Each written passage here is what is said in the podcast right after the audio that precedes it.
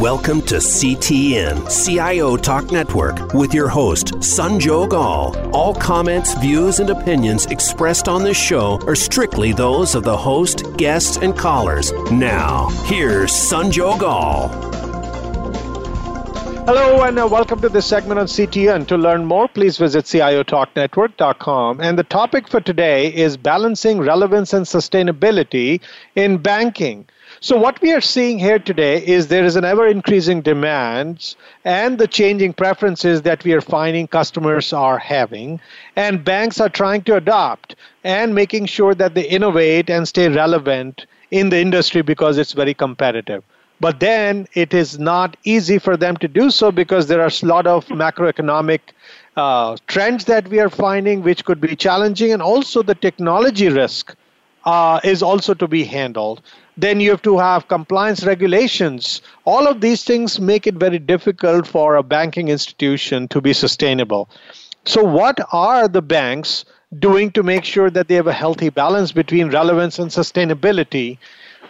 Our guest for today is Daniel Tonella, Group CIO for UniCredit. Uh, and I'd love to hear from him and his thoughts here. Hey, Daniel, how are you? Hi, hello, very good, thank you. How about you?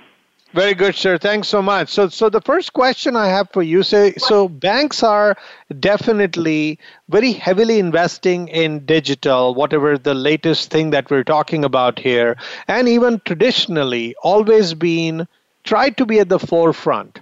They have never been laggards in terms of investments. But then we always have had this challenge that the technology leaders, especially, say, I cannot do as much because of these compliances and regulations. So, are you truly getting positive outcomes from all that you're investing so far? Yeah, that's a very interesting question. So we have indeed been uh, investing massively. Uh, we just completed a, a, a, three-year transformation plan where we invested in uh, in excess of 1.7 billion euro uh, in technology uh, on all dimensions, right? So both uh, to facilitate our digital evolution, to anticipate what our customers need, but also to ensure that our colleagues and customers can profit from a secure uh, uh IT in usability and in data protection terms. Now, if I look at the outcomes of the last couple of years, I've been uh, thrilling on, on, various dimensions, uh, and uh, most of them related uh, for the final customers in features and in an improved usability. you would almost say that the true nature of digital is not necessarily technology oriented, but it means to meet your customers where they are and in the current world, they are in a, in a digital place, first of all. Secondly, they tend to be, I would say, smart lazy uh, in the sense that uh, the type of service and feature they consume has to be immediate, has to be intuitive uh, in the usability, and it has to be performing and, uh, and secure. So meeting the customers in that space is what we have been uh, building in the last uh, in the last couple of years.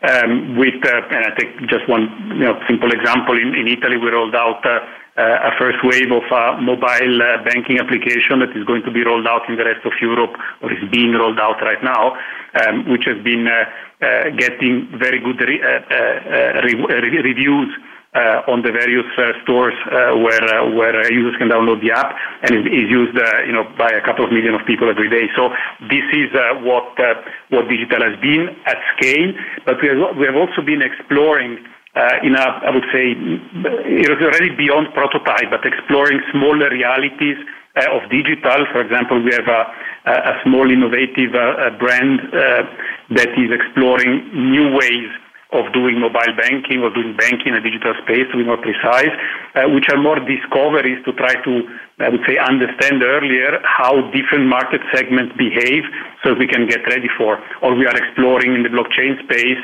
uh, even if we uh, still do not want to uh, to enter actively the, the, the cryptocurrency space, but the, blockchain in trading uh, is something we are exploring. So we are mixing between the large industrial movement and the smaller exploratory actions.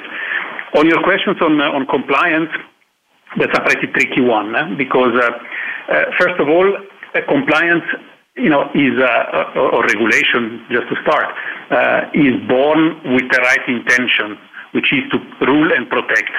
And as long as uh, compliance applies to all actors, it is not necessarily a limiting factor because competition happens uh, with the same challenge uh, to everybody. I mean, if you have to fight with one uh, uh, with uh, one arm only, then we will do so if everybody has the same condition. this is and you know modulo some uh, small uh, uh, sectors. I know, for example, that um, or you might know that in the fintech space uh, there are some uh, uh, special regulations for fintechs at the beginning of their lives before they have to get a banking license, and that's okay because it keeps everybody very real. So compliance is not necessarily a limiting factor. Uh, the, the, the trick with compliance is a slightly different one, which is um, you, you could say, I mean, there is regulation, interpretation, implementation. So the challenge uh, is uh, between regulation and implementation. The challenge is in the interpretation of, uh, of regulation. And here's where, uh, where technology and compliance sometimes have a slightly different uh, view of things.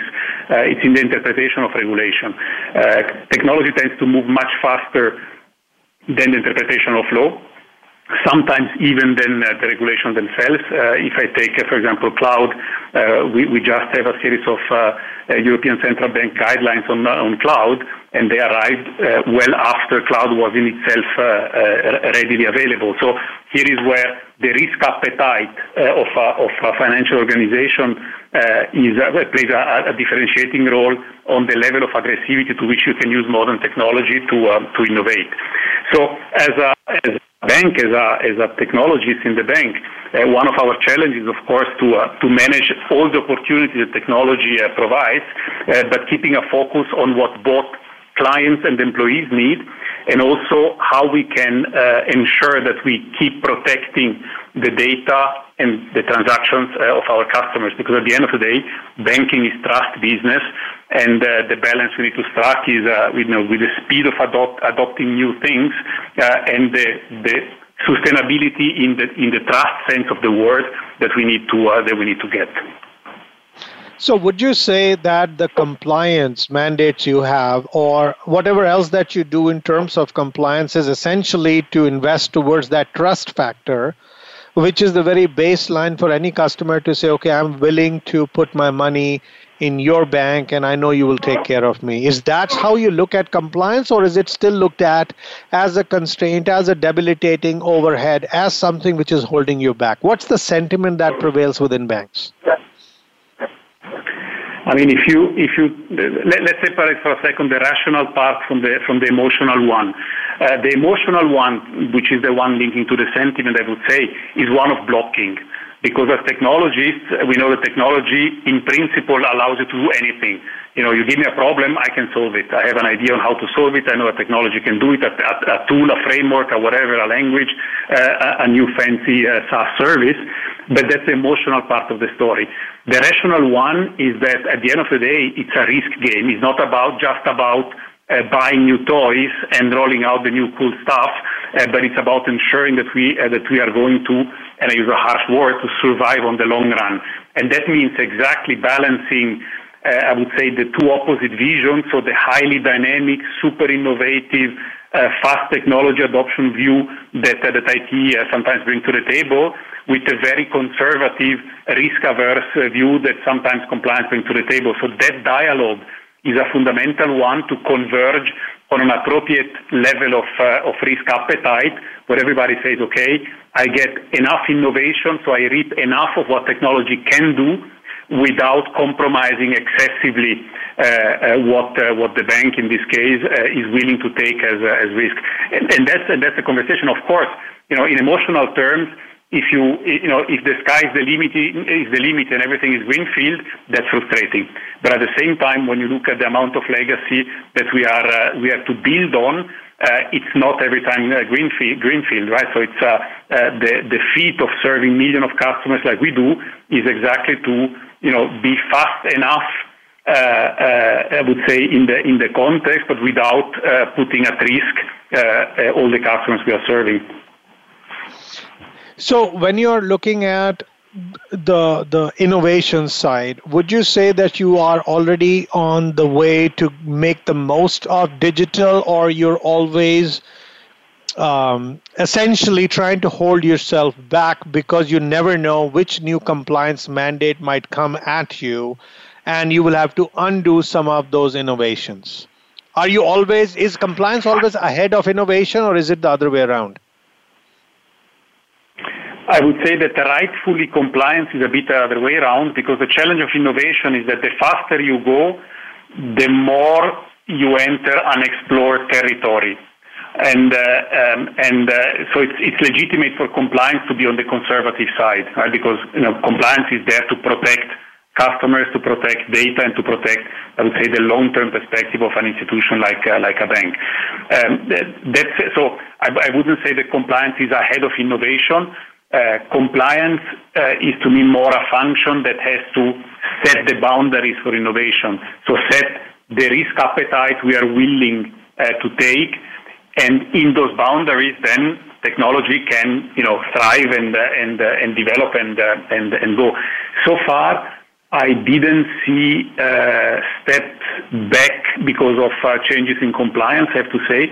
So all the technologies I've seen adopting in the last uh, uh, probably five to ten years were you know, adopted and used and full stop. So I saw, uh, I, I, I, cannot rem- remember of, uh, of setbacks because suddenly the regulation, uh, the regulation changes.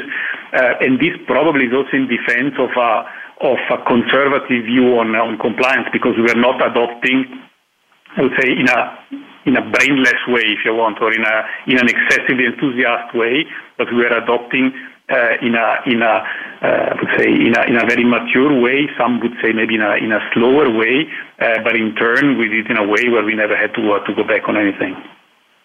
So let's talk about the very policymakers who end up building these compliance regulations. I'm sure they have the right interests in mind, but is the fear or the paranoia which might be driving their boundaries that they are creating for you are they not also subject to revisions? Because earlier when someone used to say oh i cannot buy something online because i might get ripped off and then people moved on from there so are the policymakers moving on from the super conservative to little less conservative as long as you're not totally opening the comp- the banks for risk, but still allowing that extra room that banks need to use the latest and greatest technology and computing and even business model based innovation to make the most of what we want.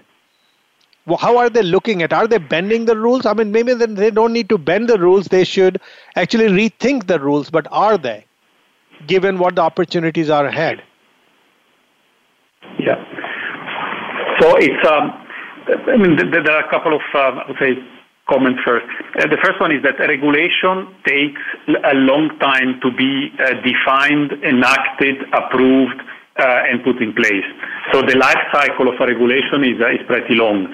That means that um, regulation has to foresee a whole series of eventuality, eventualities already at, uh, design state, and this creates intrinsically a certain slowness uh, in uh, in I would say in that um, in that uh, in, I would say in in, in regulating contexts. is.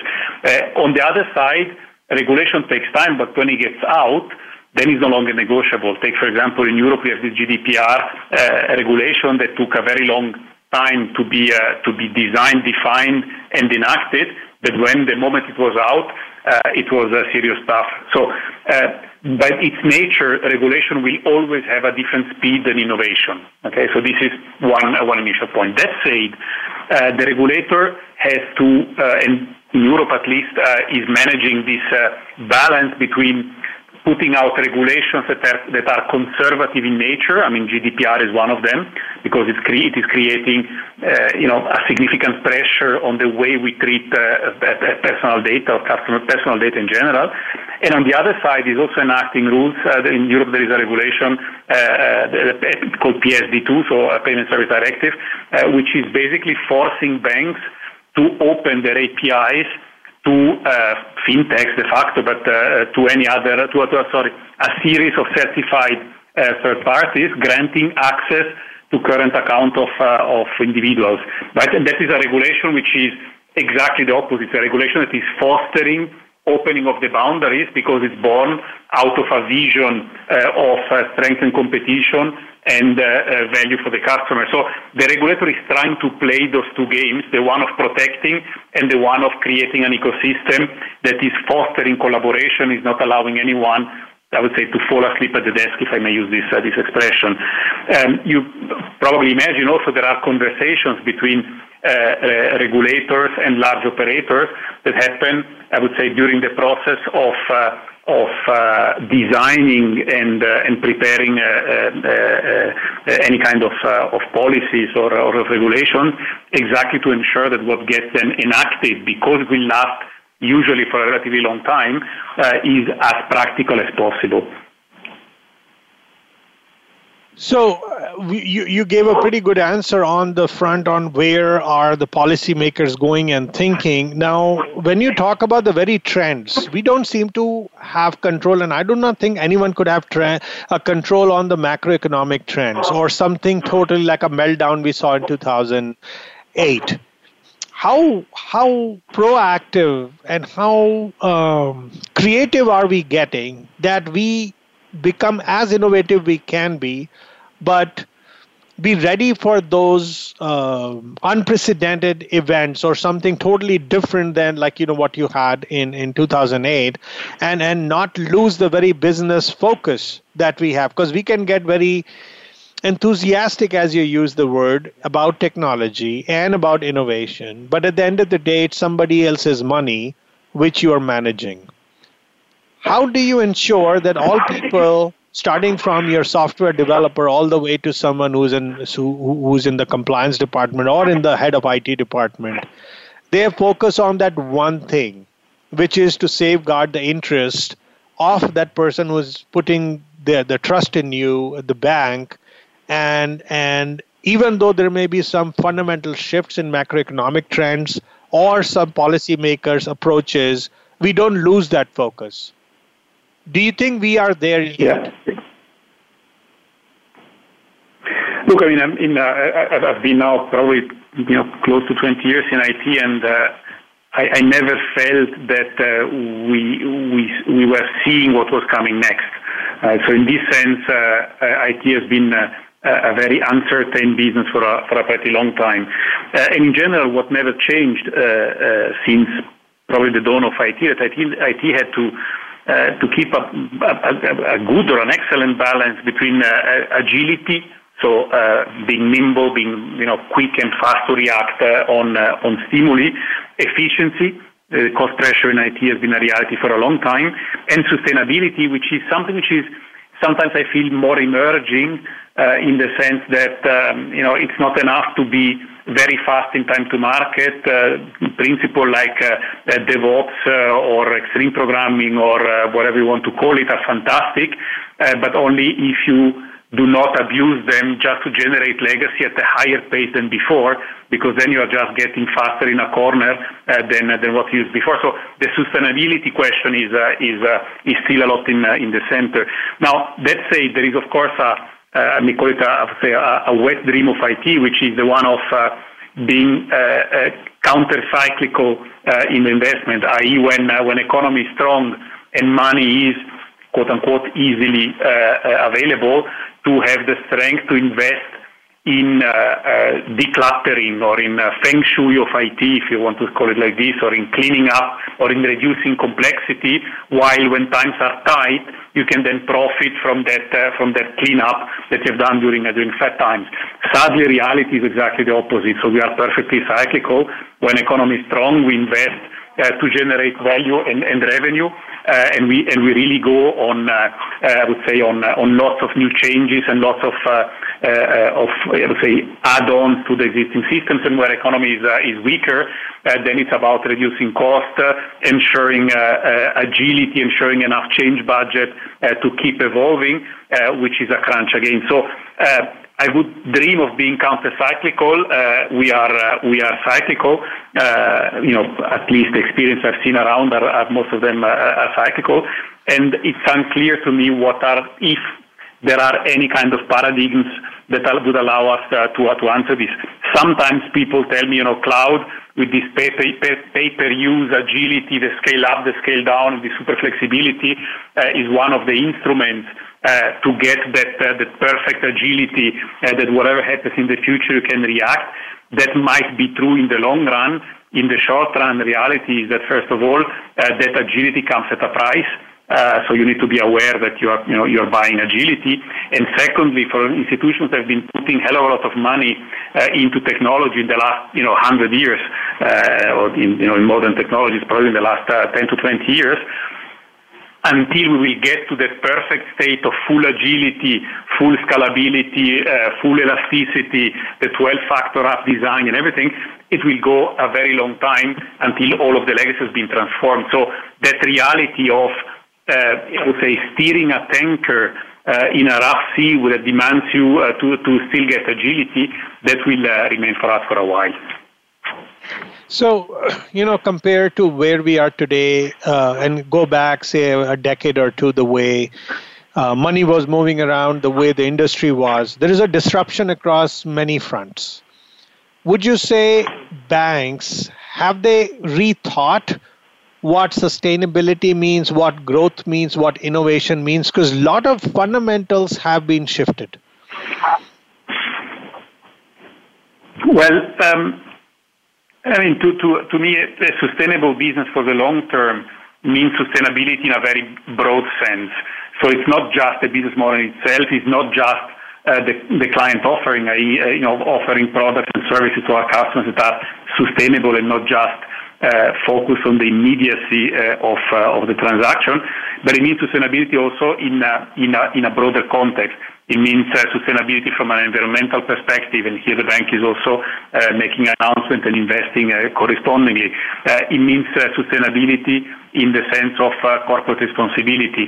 And I, you know, I mentioned that, you know, separating the corporate responsibility of a bank that is a financial institution is, is a sort of oil to the economy because it's, making the whole uh, the whole society flow, if I may say. But I really focus on corporate responsibility, uh, touching elements of uh, we call corporate social uh, uh, uh, corporate social banking. Um, sorry, social banking initiative. I'm confusing the, the, the names. A social banking initiative, which is a subset of banking. That's also part of sustainability. Um, then, of course, the the trick, and here I'm zooming back into technology the trick of sustainability in technology is a very delicate balance between the amount of new stuff you create and the amount of cleanup you do in, uh, in everything you've done in the past. And there's a sort of sweet equilibrium where if you do excessively, uh, uh, if, you, if you put excessive energy on everything new, then you start neglecting what you already have and it's going to bite you back sooner or later. Uh, and if you spend too much into maintaining what you have, you lose connection with uh, what is ahead of you. So striking that balance uh, is uh, one of the fundamental elements to sustainability.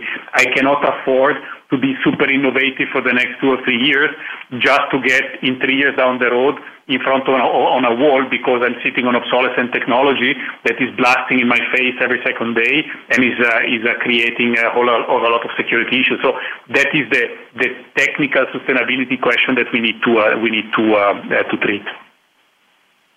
Now, given that you mentioned that you've been in in uh, technology, and I'm assuming within banking for the last 10, 20 years, what would you think you would be you are doing differently now when it comes to people, the culture development, the technology approach to managing and using technology, and uh, the processes?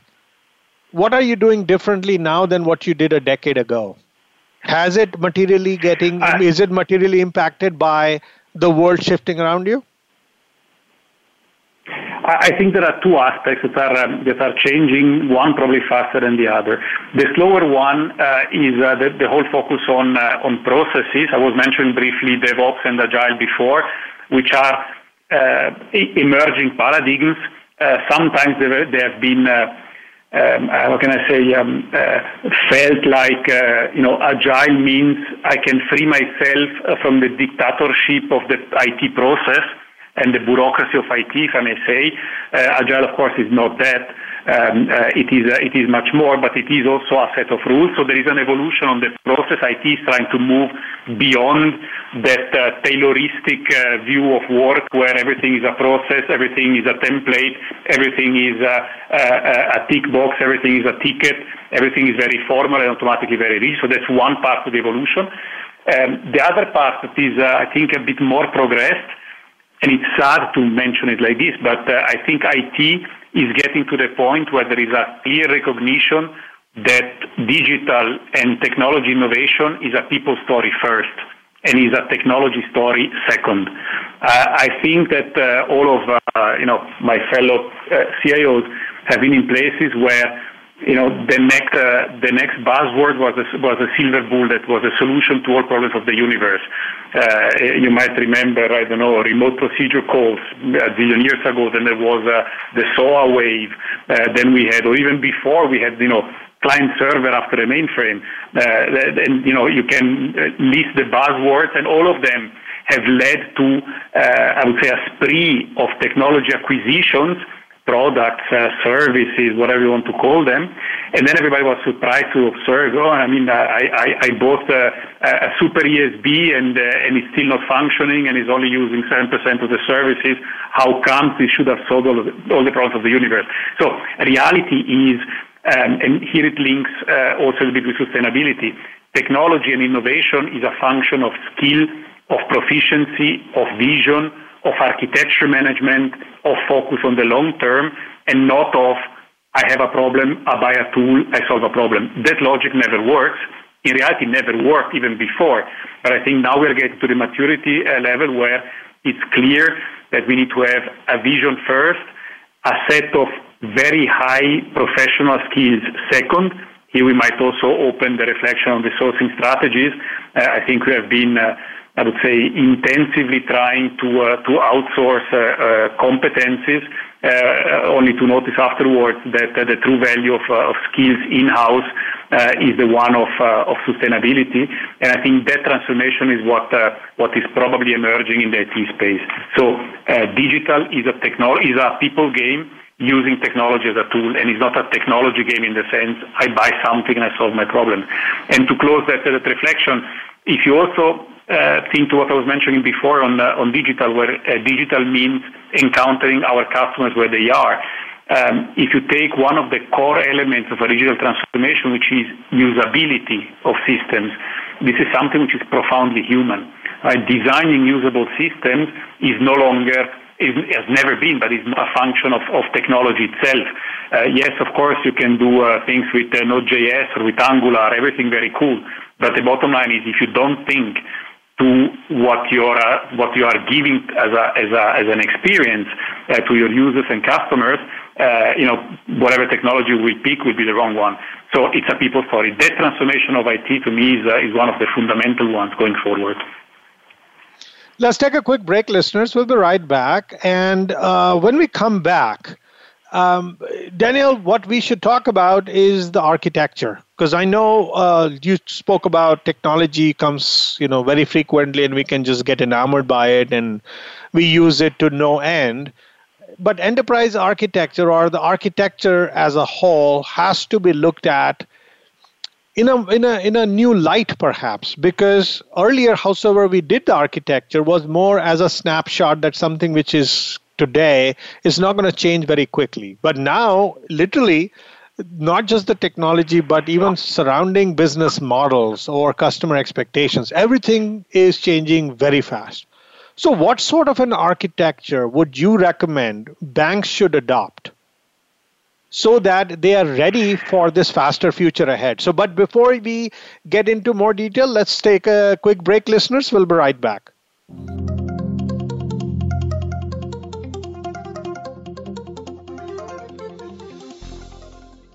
Today, enterprise technology is both strategic and global. Each week on CTN CIO Talk Network, IT thought leaders from around the world share their experience with listeners as they discuss with Sanjog Aul how they are trimming costs and partnering with business to innovate and help IT become more competitive, better care for customers, and improve the corporate bottom line.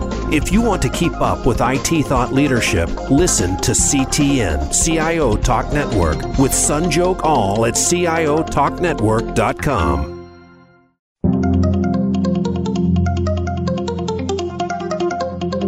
You are listening to CTN CIO Talk Network with Sanjog Aul. To learn more about our program, please visit CIOTalkNetwork.com. Now, back to the show.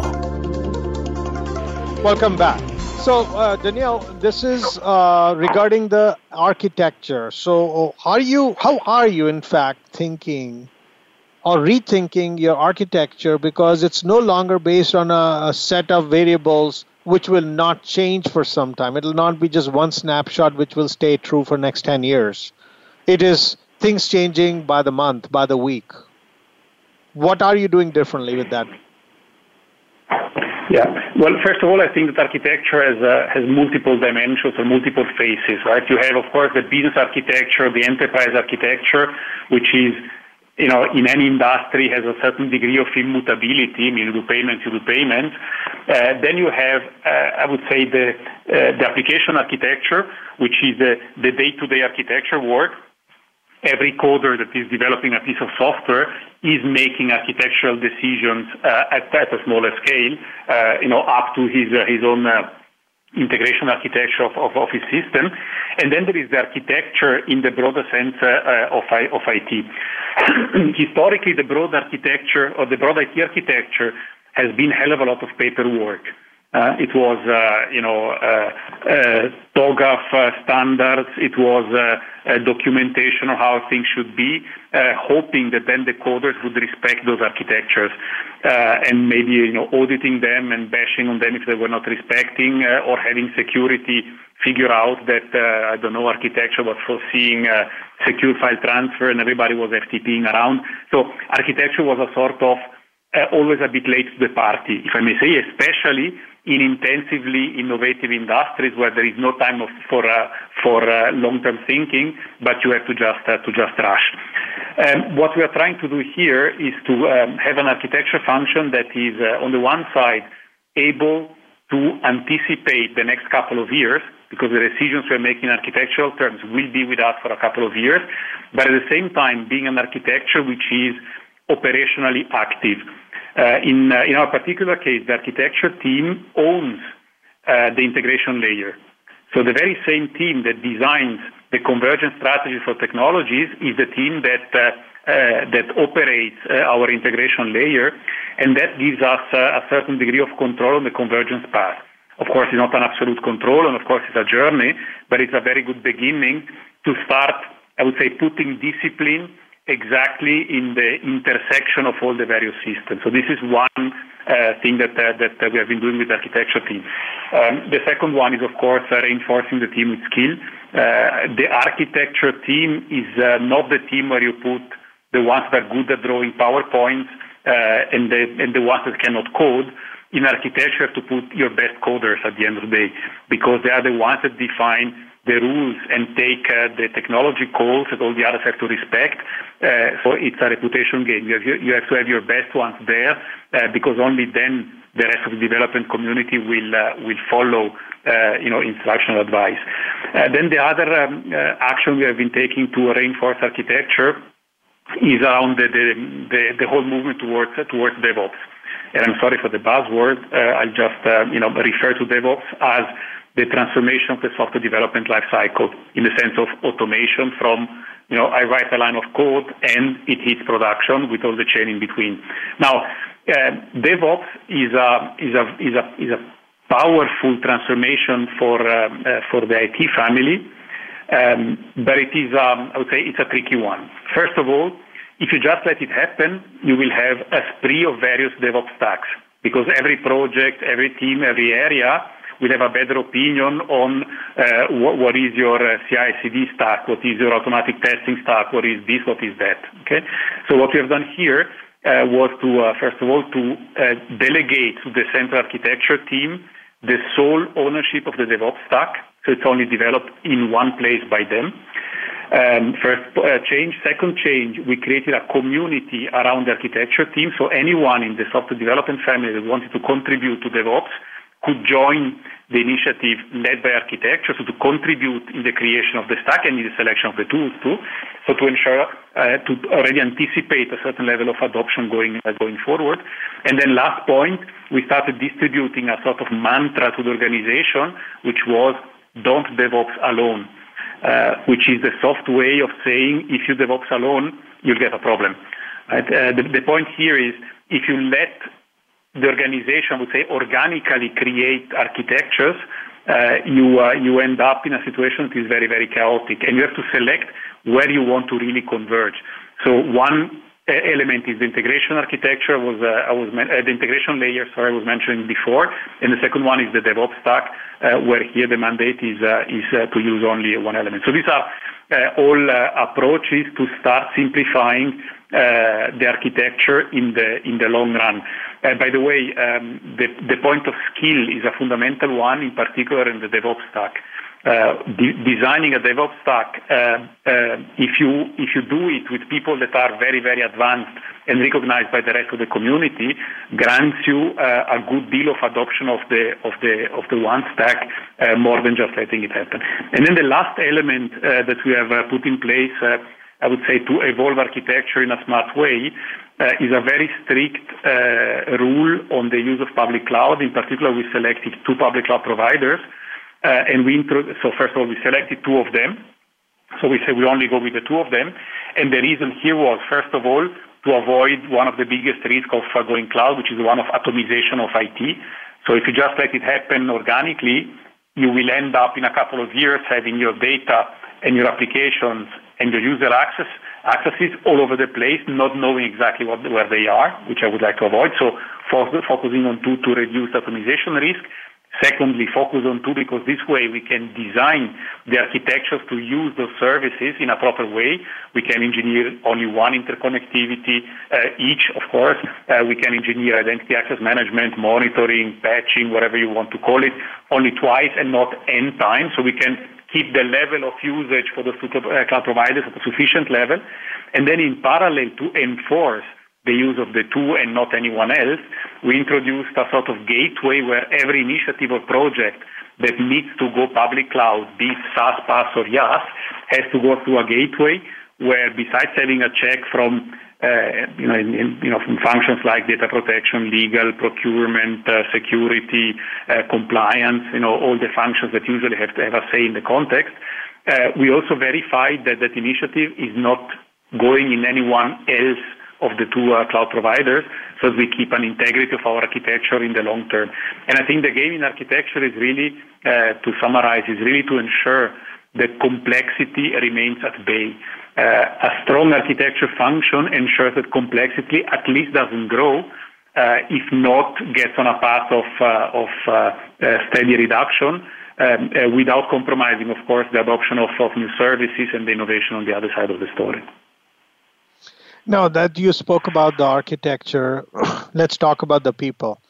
Now, you must be rethinking your architecture, but even the people's mindset, the ones at least who report to you they have to start thinking differently if they have to help your organization remain sustainable and also stay relevant. Have you done anything different in the way you hired them, the way you groomed them, the way you led them? Um, here I have to zoom back three years when I uh, when I took over this uh, this role. So just uh, just after joining, um, mindful of the fact that this transformation is a people transformation, what we did, we sent uh, about 400 executives uh, into an individual leadership assessment to figure out who are the ones that people will want to follow, so the natural born change leaders, if I may say, who are the ones that are okay, but they might need some, uh, I would say, some investment and some work, and who are the ones that are at the wrong place for, you know, whatever reason. Okay? So this was the, the very first initial step, and following that step, we then uh, refreshed a very large amount of, uh, very large, a significant amount of, uh, uh of, uh, of these executives. Um, uh, you know, refresh in the sense of hold, you know, taking also from the market, putting a special eye on diversity. when when I arrived, it was a team that was had a very low level of diversity. When I say diversity, I mean diversity over uh, a series of dimensions. I mean, gender on the one side, but also uh, uh, industrial experience. I mean, people coming from sectors that were not necessarily banking, uh, age diversity. Uh, you know, I, you know, I, I put in uh, in leadership positions also people who were traditionally too young, uh, or in the in the, I would say in the very traditional sense, they were probably five uh, five to seven years too young. Uh, people from diversity from a geographical perspective. I mean, putting people from Poland in Italy or people from Italy in, in Germany. So this mix up of, of of of cultures, and all that um, from the perspective of creating an environment where um, I can say there are nothing is is automatically assumed, but you have to uh, to keep listening to your counterpart because they do not think exactly like you. So a culture of uh, of, of reflection on the one side, um, on the uh, on the other side, and, and this is a very very long transformation. So I, I do not pretend to be a, a target yet, but uh, I think the journey is the right one. A part of the transformation is also uh, turning the leadership logic, uh, i.e., the leader as you know the boss that screams at you and tell you exactly what to do is the only one that has the the, the uh, genius ideas and is the only the, one, the only one that knows and then that you know if you follow your boss you will be happy forever. Turn that logic to a leadership that is serving the organization and it is creating the preconditions for the true experts which are hidden you know, two, three levels uh, down uh, in the bowels of the organization uh, to create the preconditions for those experts to thrive, to uh, to explore, to explode in the sense of, in the performance sense, of course, but to really build on people. And that turning the leadership logic to me is one of the fundamental elements to create a truly engineering-led culture. Um, um, because if you if you just let it, uh, I would say, uh, I would say, classic bossy mode uh, the true technology talent will just disappear because they have better to do than uh, than uh, than follow uh, authoritarianism. Uh, the last element, probably on uh, on that part of the story, is we are working hard to create attractive career paths for engineers. You know, in the tra- in the large enterprise, the traditional career for anyone was go manage. So you are a fantastic talent in whatever technology, that's your passion. You, you, you, you know, you sleep in a data center, whatever your passion is. But then at some time you want to have a career, even down to the material terms, right? So you have a bit better salary, maybe some perks. Uh, but uh, in, in the classic um, uh, enterprise world, that career can only be management and eventually leadership, uh, which is a lose-lose position because uh, you end up uh, losing a talent uh, with passion uh, to get a to get a manager that might not necessarily be a fantastic manager. I mean, managing, a, I mean, mastering a technology does not necessarily mean mastering uh, mastering or, or, leading people. Um, so we are trying to create a career path or career ladder for engineers where an expert uh, can, on the one side, you know, get promotions without having to manage people. Um, on the other side, uh, a career where, besides some material effects, uh, the perks are also tuned to the interest of engineers. Uh, I might want to have uh, to be allowed to contribute to open source projects, or if I'm a guru in whatever, I might to be interested in going, you know, once a year to uh, Palo Alto at a specific conference in my area. So, what are the perks to ensure that our technology talents uh, get their brain fed uh, properly so that uh, you know they can still thrive and, and and perform at best in a context that otherwise I would say is known for being a bit rigid. So I'd love to talk to you about two last things. One is the last one I would like to talk to you about is the leadership, which will be the main thing, what will drive everything. But before we get there, I cannot stop but discuss security which is a big pain for most industries, in fact, every industry. And banking industry is got a lot to lose if they don't handle security. And it's not uncommon for us to see breaches. So, what do you think is uh, the solution? Because it seems like most CIOs in banking and other industries almost show a signs of sign of helplessness in this regard. So, what's your recommendation? If we have to become sustainable, I mean, we have to stay relevant, we cannot just. Now, I'm not saying you're ignoring security, but we have to have a solution to this. Yeah, I mean, uh, it's uh, it's uh, not uncommon that security is uh, is one of the core challenges, considering that first of all, uh, banks are, uh, if I oversimplify, are holding money and we are in a digital world. So you could uh, you could uh, take the sheriff uh, stories of the far west and project in a digital world. Uh, welcome to cybersecurity. So it is uh, it is nothing new, I would say, in the threat to core assets terms. Um, so that that said, security is a function of complexity. Uh, security is not something you can uh, you can solve if you expect to just solve the problem by buying any kind of technology. I can assure you, uh, you know, all banks have the latest kit uh, in uh, in uh, in all senses, um, and then sometimes breaches still still occur. Um, so it's not a question of what technology do you have; it's a question of complexity in the sense how sustainable do you manage your architecture? How good do you know where your assets are? Uh, how good are your people? Uh, how good are uh, the uh, the behaviors and the attitudes of your people? And when I say your people, I do not mean necessarily just in technology.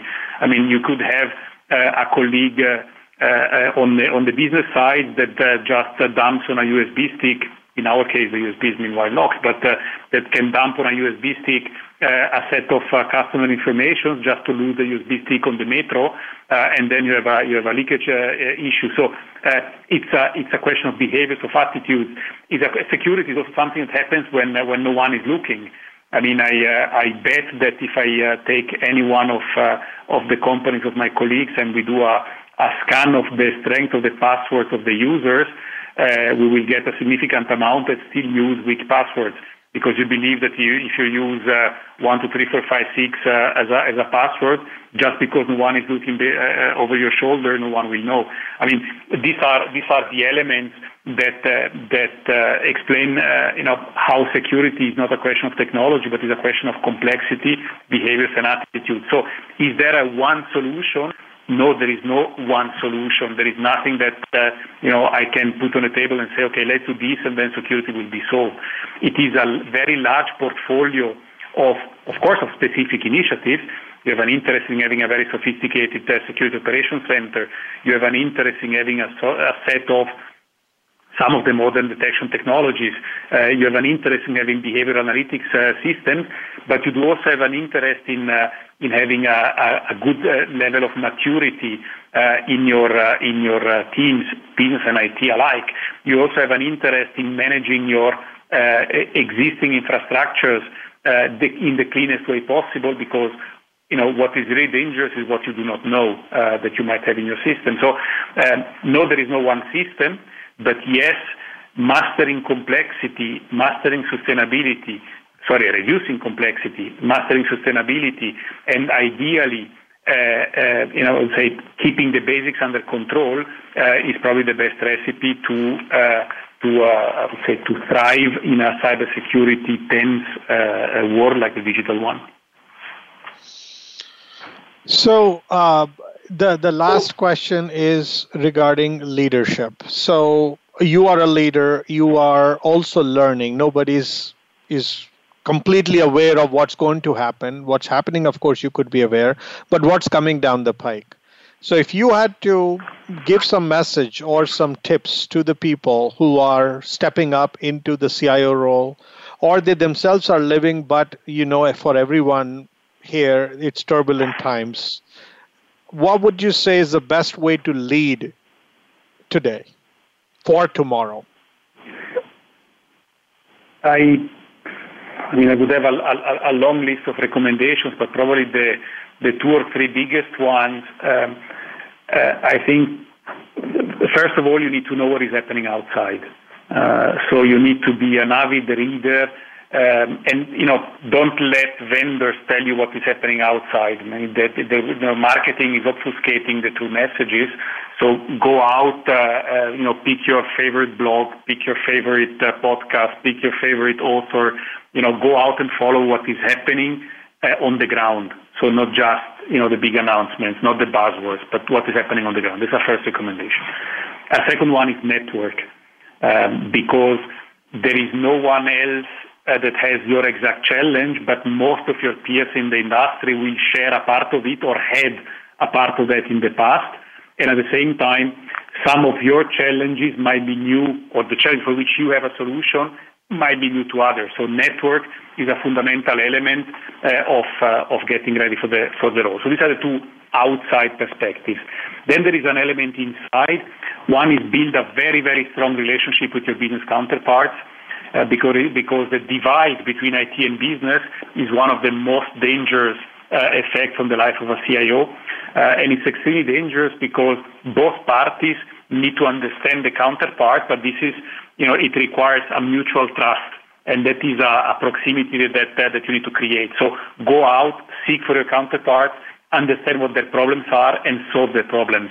But make them also clear what your problems are and how your problems at the end of the day are their problem too. I mean, sustainability might not be an immediate problem for business. It will become one eventually. So have that conversation with business.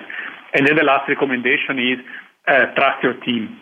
Trust your team, not blindly, of course, but seek inside your organization who are the true hidden leaders, the talents that make run, uh, that make your organization run without you knowing it.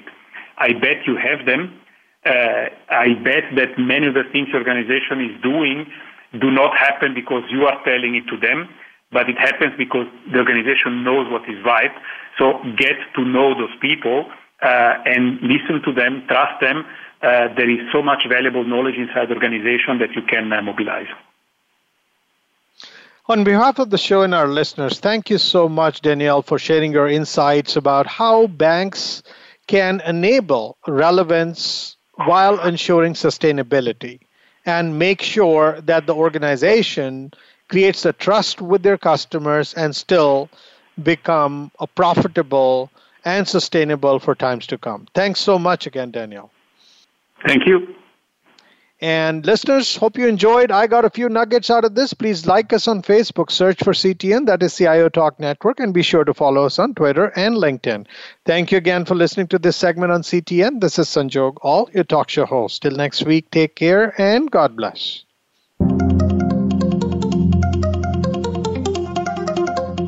Thank you for tuning in to CTN CIO Talk Network with your host, Sanjog Aul. To learn more about our program or for show archives, comments, or questions, please visit CIOTalkNetwork.com. Thank you again for listening.